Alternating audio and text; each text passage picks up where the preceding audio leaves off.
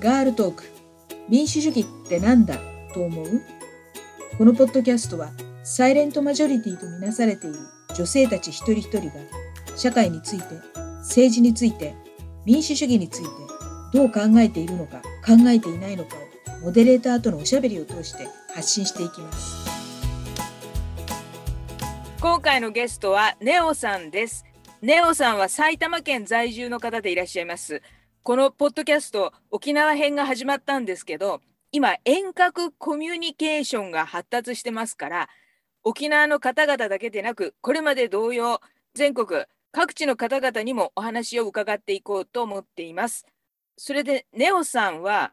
ご自分でもポッドキャストをされている方でなんとこの私のこのポッドキャストを聞いたのがきっかけでポッドキャストを始められたっていうことなんですね。でもえー、なんかありがとう。ポッドキャストやっててよかった。これまでの苦労が報われたって感じなんですけど、今回と次回で、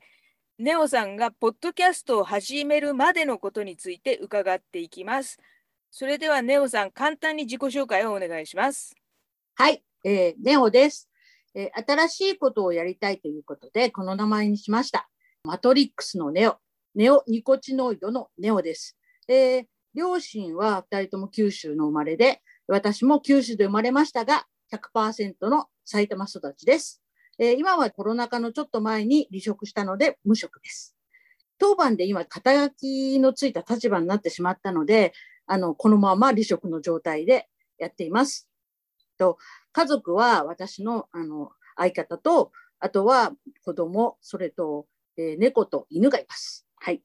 実は今回はネオさんだけでなくネオさんと一緒に活動していらっしゃる方にもお越しいただいてます。このポッドキャストの初期のゲストで私の友人でもあるボニータさんです。ネオさんの付き添いみたいな感じで一緒にお話を伺います。ボニータさん、よろしくお願いします。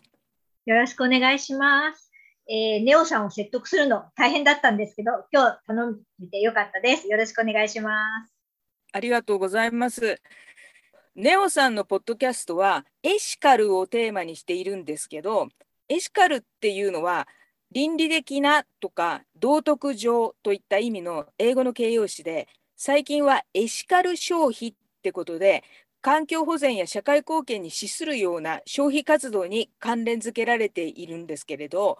それであのネオさんはゆるかるっていうグループで活動していらっしゃるんですね。このグループについてちょっとお話しいただけますか？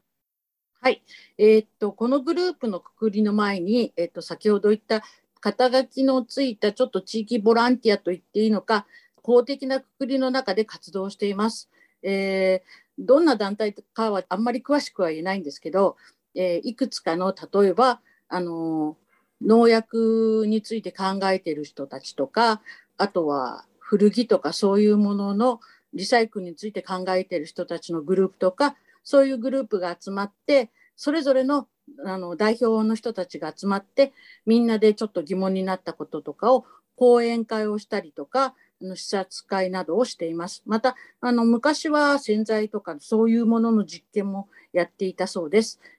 生活する中で知ったこととか落とし穴みたいな小さなことなども声になって拾える場所があるっていうのはいいなと思いました。ただ最近ちょっとやっぱりたくさんあったグループも、えー、近年のあの高齢化などで減少するばかりでこのまま縮小していくと行政と私たちがつながっているパイプがどんどんなくなってしまうという危機感を持ち賛同してくれた仲間と一緒に立ち上げたグループ、あのゆるくエシカルということで、ゆるかるというものを立ち上げました。で、あのエシカルという名前と、当時始まったばっかりの SDGs を道しるべにしました。誰でもできる地球に良いこと、難しいことはわからないけど、ちょっと一工夫するだけで、僕たちのできるエシカルをプロデュースするということで、そして SDGs の11番、住み続けられるまちづくりをテーマにして誰でもできる地産地消などを、えー、市内の気になるお店などをランチをしながら、えー、ちょっとお話しするっていう感じでスタートをしました。ただランチ会といっても集まった方々はあのみんな素晴らしい人ばっかりなので、えー、芸能ネタとかそういうものに私はついていけないんですが、え、このあのエシカルの仲間たちは政治のことでも何でもあの深く掘り下げてすごら素晴らしくあの発言してくださる方ばっかりなので、えー、て言ったらいいのかないろいろとすごいなっていうの輝きが見えてきました。とみんながそれで地元を知り地元応援でこの町をエシカルタウンに名乗れればかっこいいなということでそれを目標にしました。えー、地元のお店などを調べていく過程でこだわりのあの小さかったお店で全然気が付かなかったお店でもあのあこのおせんべい屋さんすごいなって手焼きなんだ今時ないよねとか和菓子でも和菓子ってこんなところからやってるんだすごいなってそれぞれのお店なんかのあの生きてる人たちっていうのは変だけど生活者の人たちの一人一人ののことが見られてちょっとあの深いなと思いました。はい、はい、ありがとうございます。あの政治と生活の話を普通に語り合うランチ会、すごいいいですね。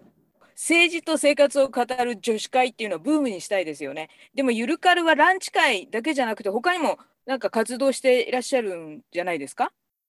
はい、えっとまあランチっていうか、まあ、ランチ会をしながらあのゆるくっていうことで始めてんですがこのグループたちの集まりではあの毎年市民市民の皆さんにあの活動を発表する文化祭みたいのを、えー、やっております。えっと、ただメンバーの人たちは先ほど言ったようにガチ勢なので私なんかはあのー、結構楽なことを考えていたんですが毎年締め切り間際まで試行錯誤しています。で初めは本当にゆるかるで、ツイッターを始めたので、そのツイッターで情報収集や地元に関係することをつぶやいて、一番反応のいいやつをベタベタベタベタ貼ればいいやと思ってたんですけど、そんな甘い人たちではなかったです。はい。どういうことをやったかというと、まず、あの、市民の人たちにあの入りやすいようなことでっていうことで、地産地消について初め1年目にやりました。で、2年目もなんかそんな感じでやっていこうかなと思ったんですけど、地域の防災についてやることになりました。えこの年は2019年で雨のすごい台風で、えっと、私たちの町は全然そういう災害っていうのは割と無縁なところだったので、そんなことは考えてなかったんですが、さすがに川沿いのところで一部の家屋が浸水してしまってヘリコプターが出動してるっていう図を目の当たりにしてどこでも起こりうるんだっていうことをちょっと驚愕してしまってたまたまあの防災士の資格を持ってるあの仲間がいたのでその彼女のあの監修とともにそれを研究して発表しました。で3年目さあいよいよちょっと軌道に乗ってきたかなと思ったんですけどコロナ禍でちょっと世界が全然変わってしまいましてこの年は文化祭っていう形中止になるかなと思ったけどやっぱり規模を縮小してでもやりましょうっていうことで、えー、普段通りの活動とは言えませんが、シトラスリボンという形で、シトラスリボンに賛同して、これを大きくして、あの助成金を今度初めて大きな助成金をいただきまして、あの赤い羽根募金をいただきまして、えー、そこであの材料とかそういうのにたくさん集めて、いろんなところにあの広めていきました。はい。シトラスリボンプロジェクトってな何ですか？あ、じゃあ私が説明していいですか？あの、愛媛県で始まった運動なんですけれども、あの、コロナが出現して、世の中最初の頃って医療関係者に対する誹謗中傷とか感染した人に対する差別とかがすごかったじゃないですか。その時にそういうことをやめてみんなで心と心で手をつなぎましょう、誹謗中傷はやめましょうっていうことで、愛媛の大学の先生がみんなで手をつなぐっていうことで、ストラスってあの、愛媛はみかんなんで、ストラス色の、緑色のリボンを3つ輪っかを作って、地域と自分と、それから職場とか社会をつないで、みんなでやっていきましょうっていうのを始めたんですね。で、それが全国に広がって、まあ、私たちもその全国の流れに乗って埼玉県で初めてストラスリボンをの活動をあの他の仲間もいたんですけれどもトラスリボンプロジェクト in 埼玉っていうことで始めました。今年もやったんですか？ずっと継続的につながってるよね。はい。あのすごく積極的に市民活動されてるんですけど以前から社会に関する関心を持ってらしたんですか？ネオさんご自己紹介でご両親が福岡出身っておっしゃってたんですけど九州ってものすごく保守的な土地柄じゃないですかどうどうですか？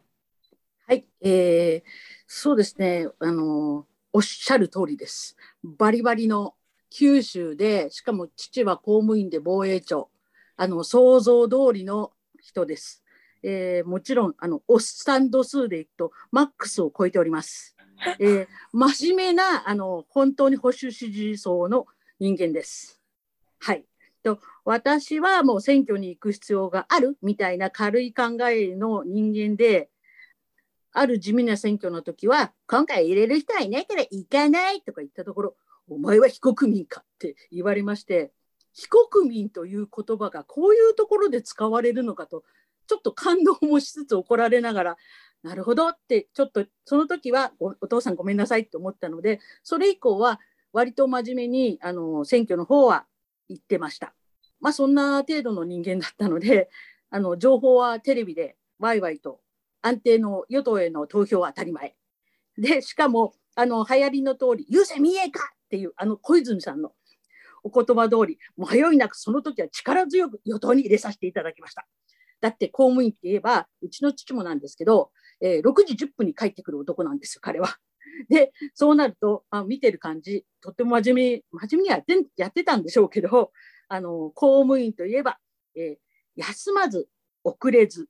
働かず、これはあの郵便局でバイトしてる時に郵便局の職員さんが言ったんですけど、そのスローガンがよく似合う職業だと思ってましたから、もちろんあの政府が国民にとって苦しむような政策を取るわけがないっていうのがまず前提。で、この世界は絶対だっていうマトリックスのようなぬくぬくした中にいましたので、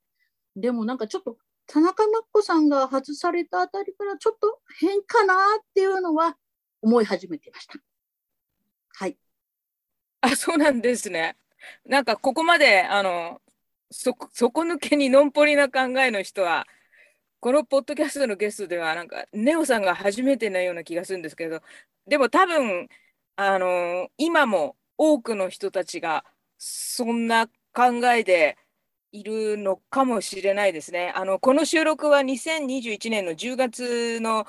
下旬なんですけど衆議院選挙を控えた時期にあのあの収録してるんですけれども、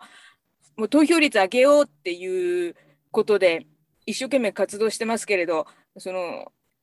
投票行かなくてもいいやっていう思いの人たちもまあたくさんいるんでしょうね、なんかその以前のネオさんのように。それで、でも、こんだけ市民活動に今熱心っていうのは、やっぱりなんかきっかけがあったんですか？あの大体の方々はみんな子育てがきっかけでもう社会について考えるようになったっていうふうにおっしゃるんですけどネオさんはいかがですか？はい、えっと、他の皆さんと同じで、まあ、私自身も子供にはたくましく育ってほしいと思ってたのであのこだわりのあるの桜さくらんぼあの斉藤公子先生で有名な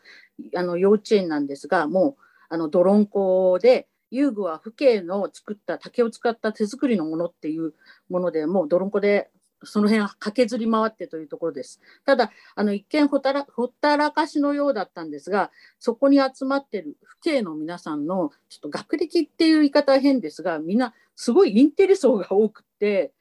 そこで刺激を受けました。えっと、そこであの生活クラブというところに入っている方がいましてただ生活クラブに入っているじゃなくてそこの幹部クラスの方々が多くってあの講演会などに誘っていただいてその講演会に何度かあの足を運んでだ大体そういう形になっていった感じですね。とあの例えばあのもう25年ぐらい前なのにその時は全然意識のなかった中国の話電磁波のお話遺伝子組み換えはまだ来てない頃にお話を聞きました。私の周りのいろんなことを考えている人たちがやっぱりそういうところからどんどん増えていって、あの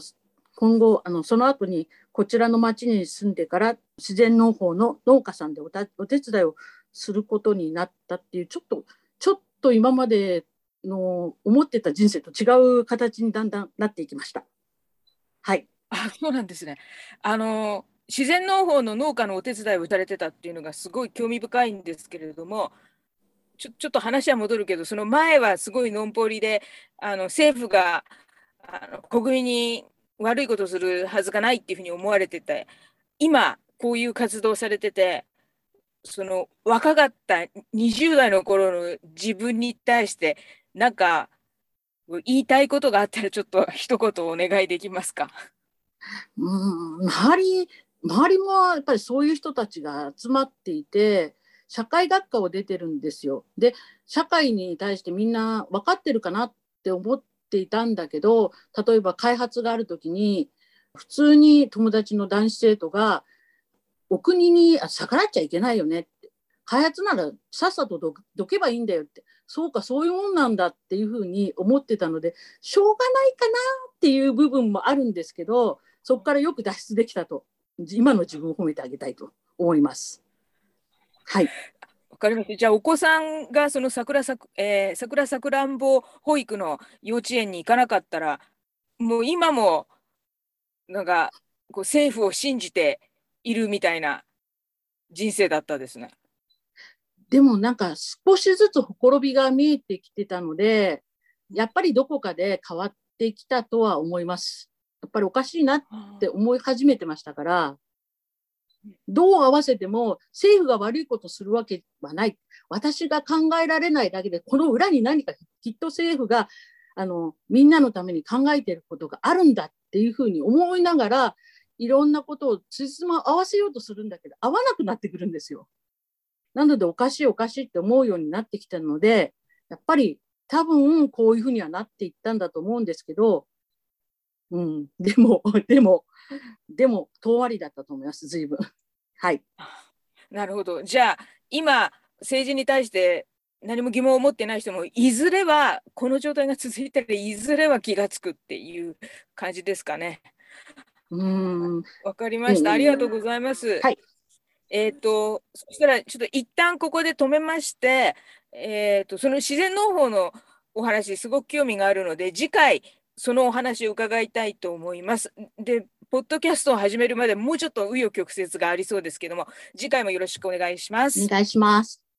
ボニータさんも次回またよろしくお願いします。はい、よろしくお願いします。ありがとうございました。ありがとうございました。ありがとうございました。